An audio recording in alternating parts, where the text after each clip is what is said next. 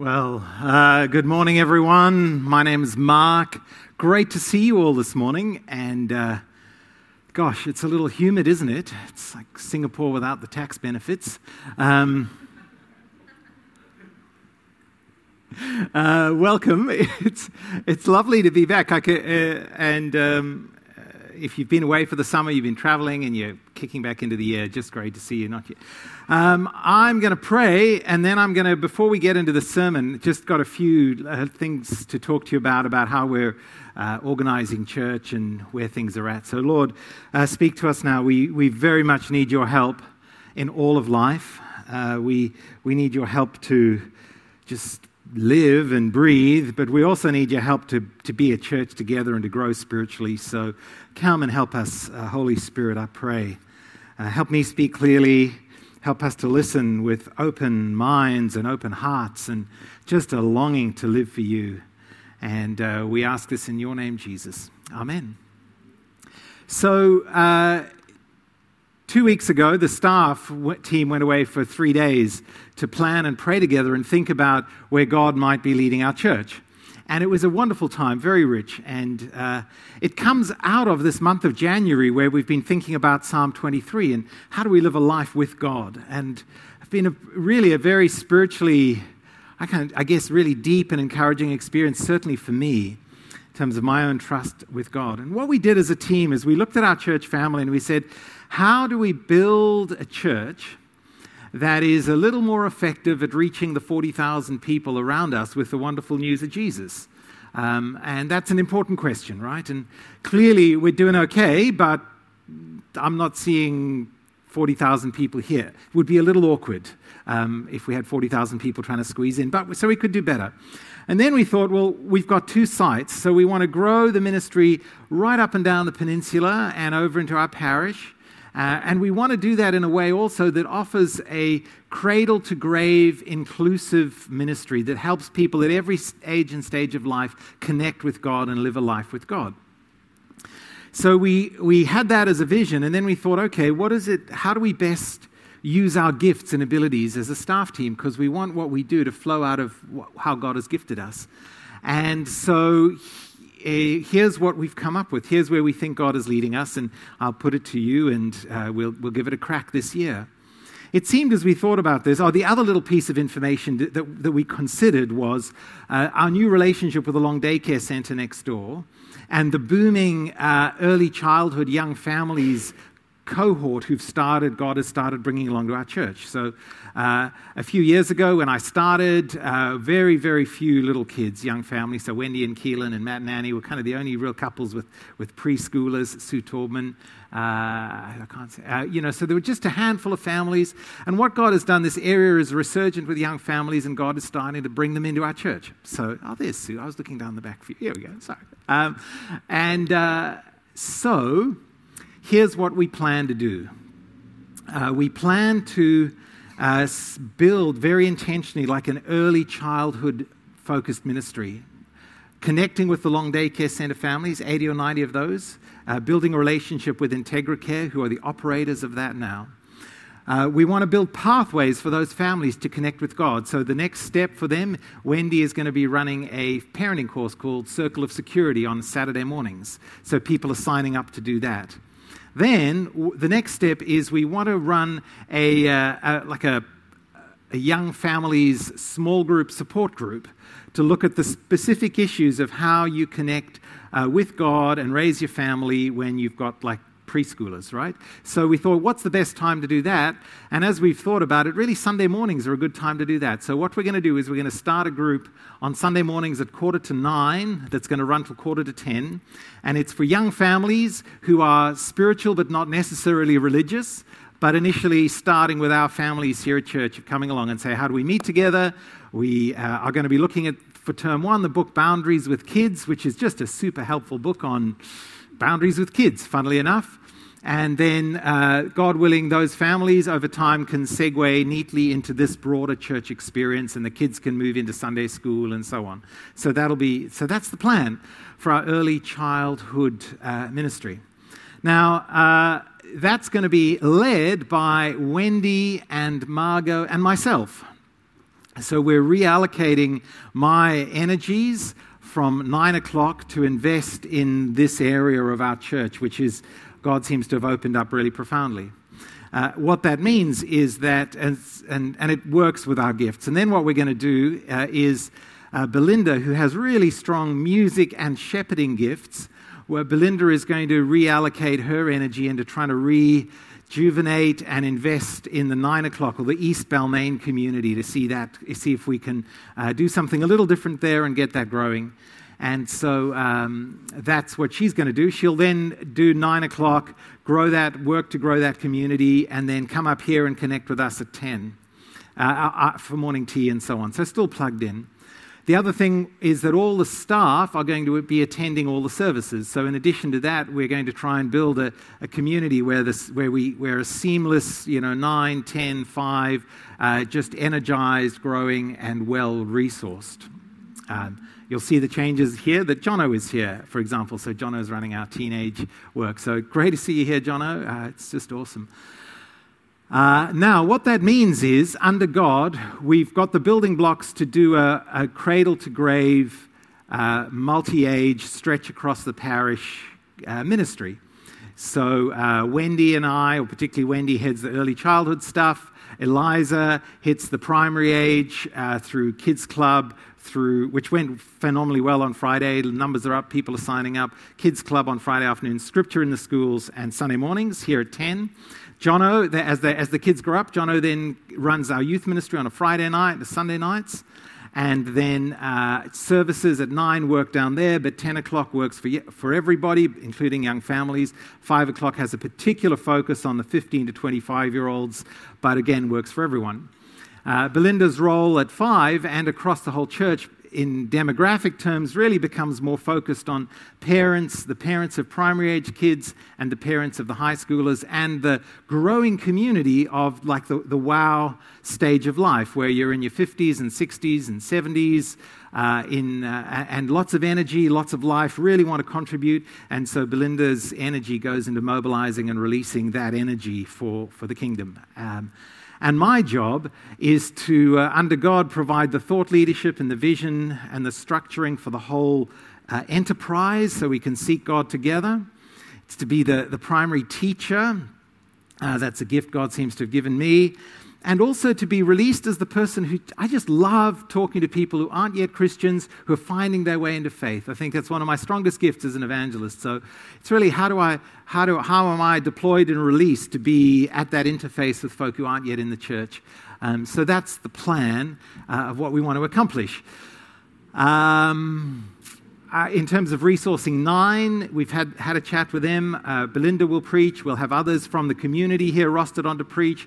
I will go down and preach and do communion on a rostered basis, and we'll see how that goes. We want to roster more musicians on to go and serve at nine and help out. And if you feel God nudging you at some point, going, Gosh, I'd love to get alongside Belinda to just help revitalize Nine, um, whether you do that every week or every second week or once a month, just have a chat to her and say, you know, if that's where God is leading you. Because what we want to do is build a healthy, thriving, multi age, inclusive community that is a blessing to the whole, uh, the whole community. And uh, that's the plan. I think it's a good plan. It may not be. Like, it may, you know, like it may not work, and who knows, but we, we think it's a good plan. We think it's God's plan. We're going to give it a crack, and uh, we'll see what God does. And it's going to grow out of our experience of prayer. So let me encourage you uh, pray, seek God.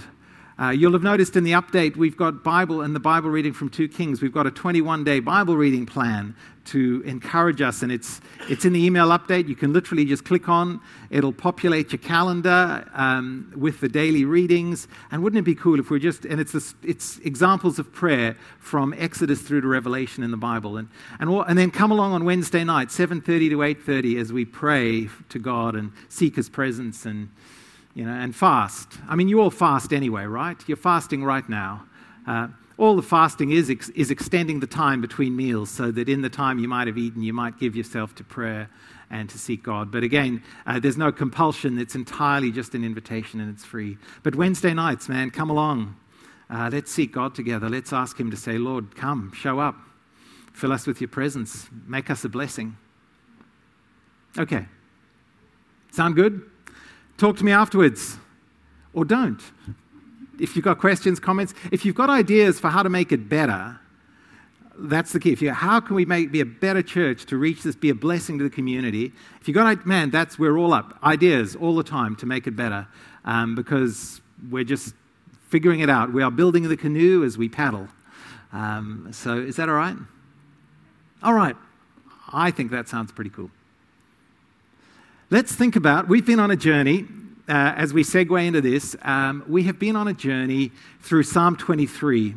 And as I alluded to at the start, uh, uh, this has been an extraordinarily helpful passage for me over this summer. I, I feel like I've encountered God in fresh ways. I just feel an energy and a joy in God that I didn't feel in December. And, and, it, and I had the holiday in December. I was on holidays in December, so it's not that I've been on holidays. It's been that God has just used this so wonderfully in my life. And I hope you've had a bit of that as well, because it's an amazing psalm. And what we've been thinking about is what does it mean to live um, a life without lack? Verse 1 The Lord is my shepherd, I lack nothing. Can I just make it, sorry, just pause that. Is the sound okay up the back there? Can you guys hear me okay? It's all good. Okay, just checking. I, sometimes it's hard for me to judge. Thanks. Okay. Um, the Lord is my shepherd, I lack nothing. What does it mean for you and I to live a life where we actually lack nothing? And we have said all along that the key, the very heart of this life, is uh, this experience of a life with God, God with me. Okay? So that's what we've been thinking about. And if you've missed the sermons, or if you haven't heard them, um, they're online on our website. Go and have a listen. Uh, and I don't say that because I think I did a particularly good job, but just the content that I've shared and, and distilled from Dallas Willard around this psalm is really pretty amazing. Um, it's pretty helpful. Uh, we looked at uh, how we live a life without God. It starts with our experience of, of the magnificent abundance of God. Then we looked at our role in the world, how precious and wonderful we are, and how Satan wants to undermine that. And then we looked at. Um, two weeks ago, we looked at Job's experience of God, moving from a faith of propriety to a faith of desperation to a faith of sufficiency. So, the sermon from two weeks ago was really pretty profound, like Willard's unpacking of Job's faith and how actually we start, we're in a place to live a life without lack when we encounter God in the storm. And we have an experience of God that starts to help us understand that He's God and we're not and it changes everything. So, so go have a listen to that if you want. And what we're going to look at today is super exciting topic and one that we really, you know, I think it could become our could be our tagline on all our social media and on all our marketing. And today we're looking at the truth that um, to live a life without lack, we must embrace death to self. Can't you? Isn't that just so catchy? Like, aren't you like, yes, I'm so glad I came to church because I can come today and learn about death to self. The wonderful news for us is that we are going to think today about how dying to self actually provides the path to a life without lack. Now, before you think, and you may not think this, but if you are, before you think, hang on, this is a really miserable, joyless, crazy, weird religious cult that wants me to die to self, you know what? We are all involved, and we all know it to be true that if we want to accomplish anything great and meaningful in our lives, we have to die to ourselves, don't we? Give, can, can you think of an example where to accomplish greatness you've got to die to yourself?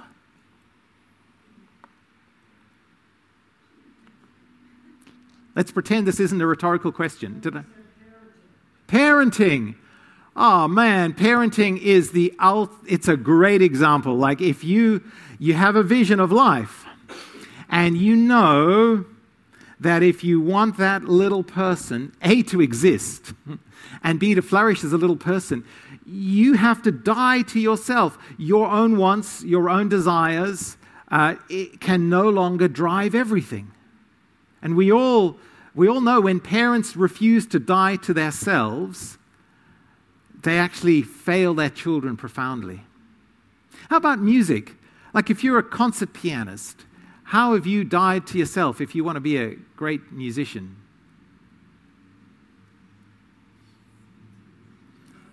Well, from age of three, you die to playing as a kid. You die to online gaming. You die to having a social life. You die to friends because your parents want you to practice six or seven hours a day. Maybe when you're three, it's only four hours a day. But if you're going to achieve greatness musically, you've got to die to all this other stuff. Dying to self is the act of saying, My present needs and wants are going to take second place to, to the vision that I have for my future self. Okay, so that's so this is true in every area of life, and it's also profoundly true in terms of our connection with God. You can think life with God. Um, this is what Dallas Willard says, because sometimes we can think di- dying to self is a negative thing. We're not saying it's not a putting down of ourselves, it's actually finding ourselves. So you were put here to be a self, to live fully as a self. The worth of the self, yourself, is inestimable. And God's intent for you is that you become a fully realized self as you make the grace fueled movement from the old self to the new self. God only wants what's good for us, right? Uh, this is what Colossians 3 says. We, we looked at it briefly last, night, uh, last week. It says, Do not lie to each other, since, since, look at this, you have taken off your old self with its practices, and you have put on the new self. So, wow, you've put on a new self. Taken off one, you've put on the new self. Uh, it's a key theme in, in the Bible, and it's, the vision is this. Uh, this. These are some amazing verses. I don't know if you've ever thought about this, uh, but God actually, God wants you to put off your old self, put on a new self, and become somebody who, partic- who becomes divinized who actually be- participates in the divine nature. So, uh, amazing thought here 2, 2 Peter. His divine power has given us everything we need for a godly life through our knowledge of Him who called us by His own glory and goodness. Through these, He has given us His very great and precious promises so that through them you may participate in the divine nature. Like God's plan for you is that you live a life that is so full of God, so intertwined with God, so so united with Jesus that it can be said that you're actually participating in the very nature of God. That God is in you and you are in God and your life is lived in God. Like so why would you put off the old self? Why would you die to yourself? Why would you say no to a whole bunch of stuff? Because you've got a vision, not of being a great concert pianist, though that's not bad, though most of us, the ship has sailed on that aspiration. Uh, but you, you say no to that, and yes, so that you can have something far more amazing. You and I can live with God in such a way, with such intimacy, that you participate in the very nature of God. You become like Christ. That's pretty astounding. Um, Jesus put it this way very famous words, um, but sometimes quite confusing. Matthew 16, and it, it picks up what Jesus talked about in John 12 in the Bible reading. Jesus said to his disciples, Whoever wants to be my disciple must deny themselves and take up their cross and follow me. For whoever wants to save their life will lose it, but whoever loses their life for me will find it. That's it, right? If you, if you want to, if you really want life, if you want the best of all possible lives, if you want a life with Jesus, if you want a life with God, the only way to get it, the only way to get it is to actually let go of a life that you control, to let go of your desire to be in charge, to let go of saying, My will be done, and instead say to Jesus, Thy will be done. This is just obvious, right? The only way to, the only way to be a, a great parent is to die to the life of uh, pre child selfishness.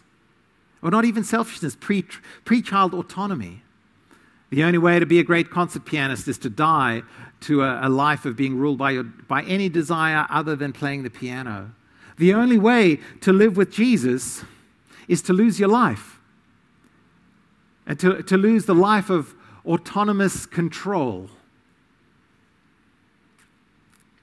He says, But if you lose it, if you do that, you know what? You'll find life. You'll really find it. And, and that's it's important, right? Because he knows that we're scared of this. And he says then, What good will it be for someone to gain the whole world yet forfeit their soul? So we're always in life doing this exchange, laying our life down to get something else. What you've got to think about really carefully is what is the something else that you're trying to get? Is it really good? So, um, years ago when we were in Canada, I, I, I talked with a man who uh, was in our church, and his family, he was a hockey family. So, ice hockey, though you don't put the ice in front of it in Canada, it's just hockey. And uh, they'd been a hockey family, and his three kids had all been extremely good hockey players. Uh, both his sons were on track to play in the NHL. One had got injured and hadn't made it. His daughter uh, was on track to play in the women's equivalent, and his one son had made it to the NHL, right? Which is, for a Canadian hockey family, it is every family's dream. They had sacrificed everything to get him there. And he gets there, and you know, his starting contract is like seven and a half million US uh, a year, excluding endorsements and advertising, and it just goes up after that. And he's like 23 years old, and now the family has it all. And you know what he said to me? He said, If I had to do it all again, I wouldn't let my kids play hockey. Because you know, you, you give everything up to get there, and then when you get there, you discover what? Actually doesn't deliver. It's not what you really wanted. It really doesn't. You've lost your soul. And don't, don't you know the risk of that in your own life? You, you know, how many of us uh, give, how many of us die to our families, our spouses, our physical health in order to gain professional success? Financial security, status in the eyes of others. And you get there and you go, Oh, I'm great, just as you keel over and have a heart attack on the boardroom table. I literally had a conversation with a guy many years ago, downtown Toronto, in his boardroom with his exquisite, massive table, and he just had a heart attack. And he'd come back three weeks later and he said, I don't care. I'm happy to die on this table. They can take me out. This can become my coffin. And I thought, wow, what a, he's just, but he's doing what we all do. He's dying to something, to live for something else. And Jesus says this just be really careful. Be really careful that, that you don't actually die and grab, get hold of something that costs you your soul. You lose what's ultimately significant. He says, listen, die to self, live for Jesus, and what you'll find is life. Uh, you'll find life that is meaningful. Now, how does that happen? Um, how does that happen? Well, um, again, this is why listening to the sermon from two weeks ago would be helpful. Um, the nature of the death to self experience is that that if we've had the kind of revelation of God that Job had, it happens naturally. Like once, you see, once you've actually tasted and seen how good God is, once you've experienced God, it actually puts the exchange in perspective because you start to go, hmm, God's God. Why would I not want to live for God? Why would I not want to give up everything to have a life with God? Well, you would. Like it, he just, of course you would. Like, why would you not? You go, well, I'd, I'd rather have a fancy boardroom with harbor views than God. That's a little weird, right? When you stop and you go, huh. Now, th- there's a problem, though, right? The problem is this most people do not want to meet God in that way because they are afraid of losing something they value. Okay? The human heart is very complex. And the fact that someone trusts God at one level does not mean they have fully surrendered their life to Him. Let's be honest. Most of us are kind of scared that if we really meet God, we're going to lose our lives. He's going to make us miserable. It's that sneaking fear that, oh, if I become a, if I really surrender my life to God, He's going to make me poor. If I really surrender my life to God, He's going to make me boring. I'm going to become one of the cardigan people. If I really surrender my life to God, He's going to send me as a missionary to deepest, darkest Africa, or whatever that is, you know. We're really, we're scared. So we don't actually want to experience God. And, and you know, I don't know if you know this, if you've noticed this, that, and I have, you know, I've been a follower of Jesus for 35 years. I actually think my, um, my surrender to God or my life is very much like an onion. You know, so, so initially when I was 15 and I came to God, there's like a, a peeling back the layer and surrendering my life to Jesus. And I'm like, yeah, this is awesome. But you know what I've discovered as I've gone on? If I'm prepared to work with God, He keeps peeling back, back the layers of the onion and showing me areas where I'm not yet surrendered. And, and isn't this true that every differing stage of life brings you another whole challenge to surrender to God? So the, the challenges of surrendering to God deeply when you're 20 look different to when you're 30, and they look different to when you're 40, and they look different to when you're 50. Like, how do you surrender to God in every stage of life and allow God to just keep peeling back those onions? See, here's the thing in the church, right? We can, at one level, we can trust Jesus to get us into heaven, right? And that's a good trust. Let's, let's all do that, right? But can we trust Jesus to actually shape our lives today? Can I trust Jesus with my life here and now? Like with my sexuality, with my superannuation, with my um, relationships. Like, uh, you know, Jesus says outrageous things like you've got to forgive people who sin against you. Now, forgiveness is crazy, right? Like, let me tell you, revenge and bitterness is a much smarter strategy in the short term.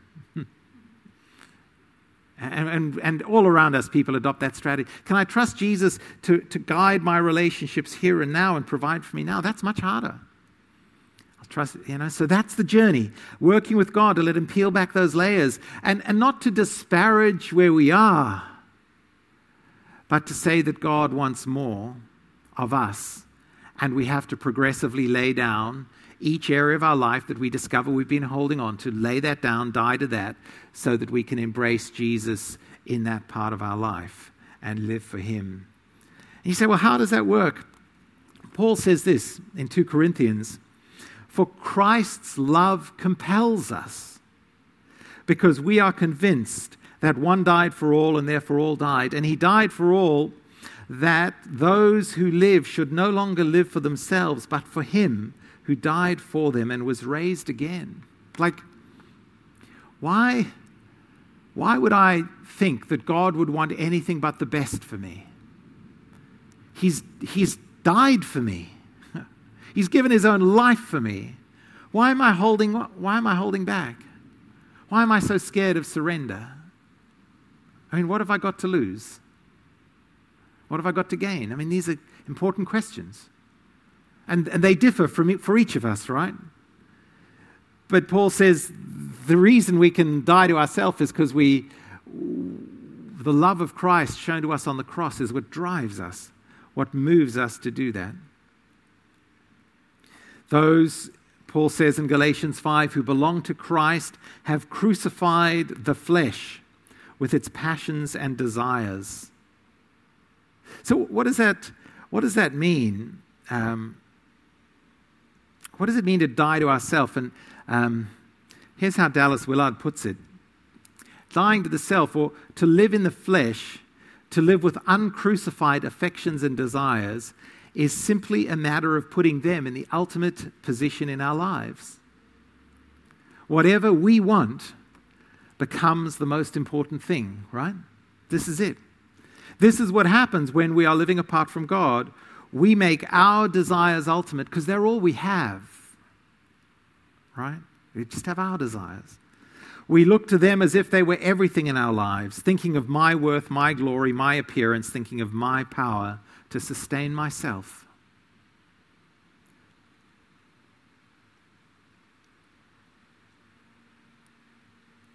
And here's the truth that you may never have thought about. And why we can't live a life without lack. We can't live a life with God while our desires are ultimate. Because as long as our desires are paramount in our lives, we cannot have much faith in God. Think about it. If your desires are what drive you, if you're still driven to get what you need, what you want, your glory, your dominance, if God gives you the gift of faith, what are you going to do with that faith? Shall I ask the question again? If your desires are what control you, when God gives you the gift of faith, what are you going to do with the faith? You're going to use it to get what you want. Right? Like, I've got faith. So, and Jesus says, faith is a powerful gift. If we have faith, we can move mountains. Oh my goodness. If God gave me the gift of faith to move mountains, right, let me, you know what you'd be doing? Man, I'd be, I'd be moving houses out of the way so I could have a harbor view, wouldn't you? I'd be, I'd be using my faith to ensure that I got what I think my desires tell me I need right now. And actually, what God's plan is that it's faith working through love but the problem is, if I'm driven by my desires, I'm not actually going to use the gift of faith that God gives me to actually love people. And that's going to be a problem. That's going to be chaos, right? So he doesn't give us much faith until we've crucified our old self, until we're prepared to say, No, not my will, but yours be done. Then he'll say, I'll give you faith. And then we'll test you. We'll see. Uh, do you really mean that? Let's peel back the onion a little more. God does not give us significantly more faith until we have come to terms with death to self. An individual can have only a very small amount of faith until he or she has come to a very clear resolution of the place of his or her desires, his glory, his power to dominate. Until these are settled, he's not going to have much faith. Ah. so maybe the real challenge for you and for me is not, Lord, I need more faith. My faith is I struggle to believe. The real challenge is a, is a far deeper one. The real challenge is, am I prepared to lay down my will, my desires, so that I can follow God and trust Him? Well, um,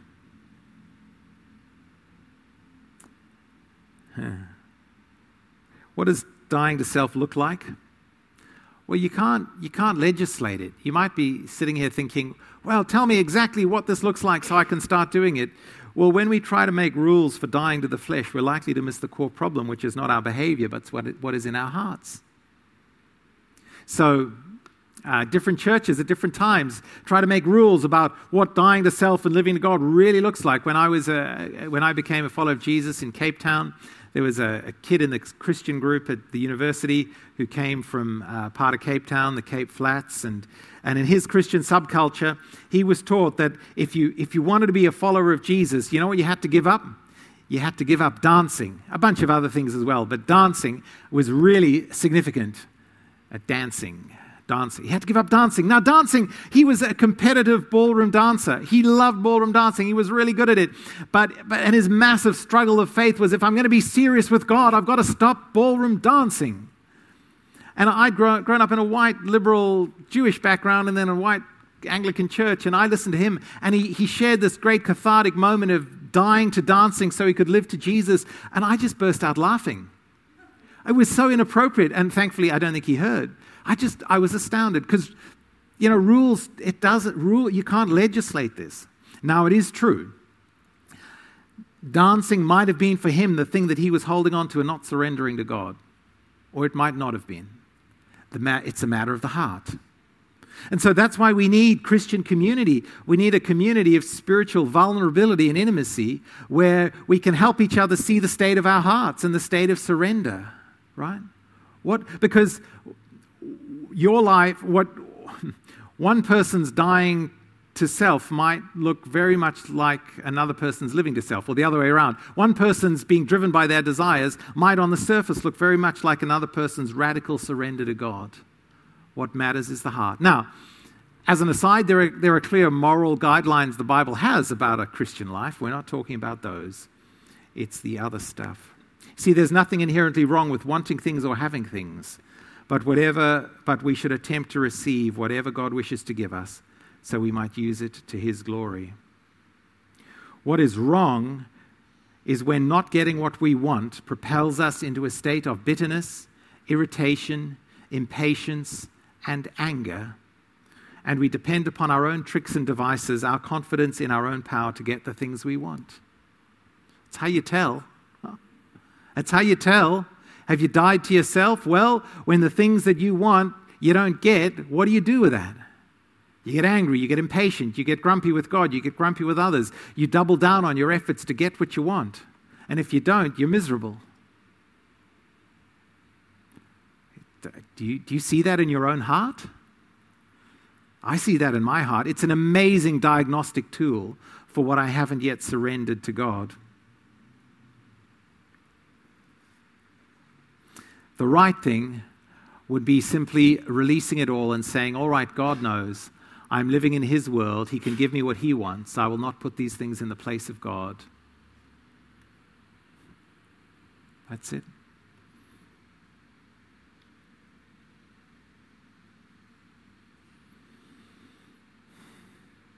So, here's a choice before us. It's a moment in time, existential choice that we each have to make once, but then it's also a daily choice. Deny yourself and follow Christ, or deny Christ and follow yourself. Those are the options. And the results are simple saving your life or losing it. That's how Jesus puts it.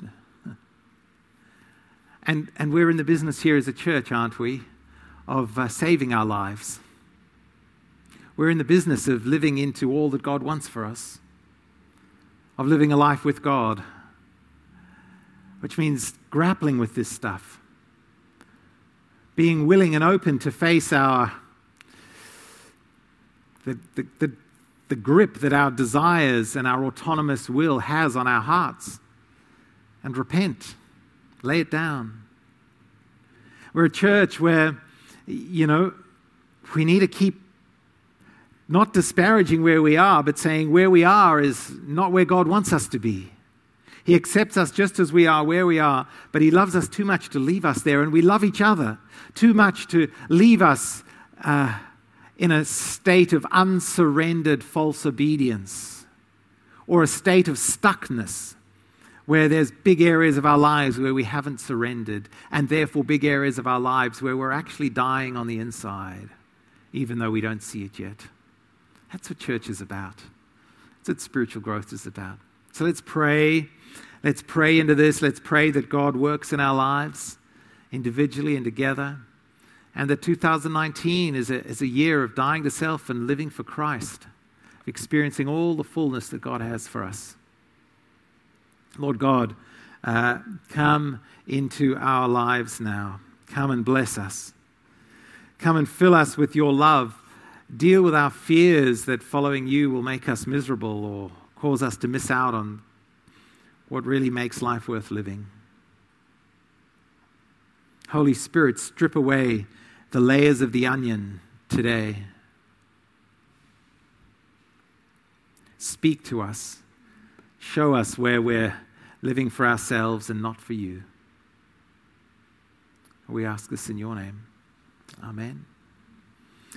So we, we're going to respond by sharing in communion together. And uh, we do this uh, as a way of coming to Jesus and saying, you know, you're the one who meets my deepest needs. And if we can just flip the little silver doofy there, I'll grab. Thanks, Richard. Um,